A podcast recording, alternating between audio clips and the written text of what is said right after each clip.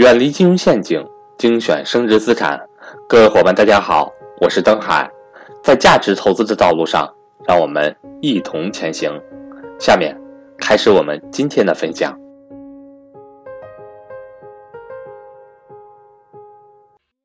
钱是赚不完的，但能亏得完。欢迎大家收听赵振宝讲投资。很多格局的一些粉丝啊。交流说，老师，我通过投资怎么能实现财务自由，对吧？怎么能赚到人生的第一桶金？其实呢，我认为是这样的：如果你的年龄比较小，如果你的本金也比较少，那其实呢，我觉得对于投资理财来说，千万不能抱着一种一夜暴富，或者是赚第一桶金，或者是通过投资理财实现财务自由的这种想法啊，这种想法是不对的。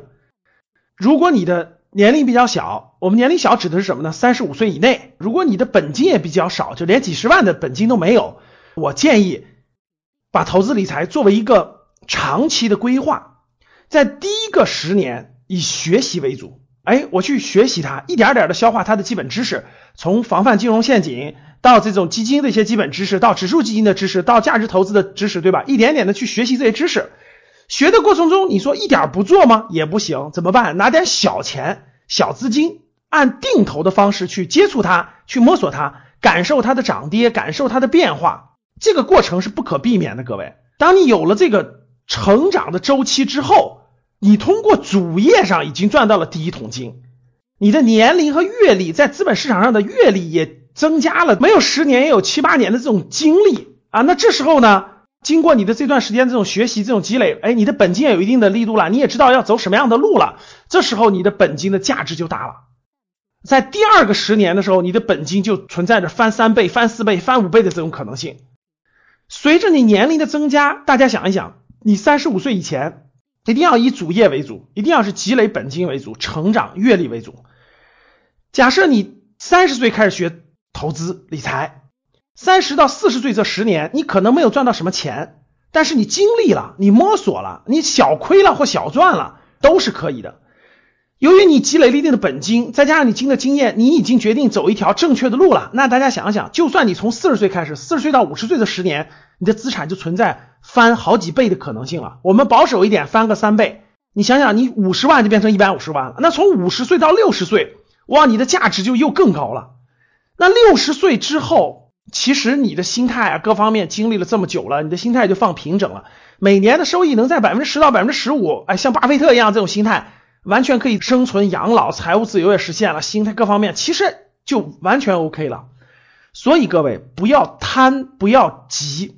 欢迎想跟赵正宝老师系统学习财商知识的伙伴和我联系，我的手机和微信为幺三八幺零三二六四四二。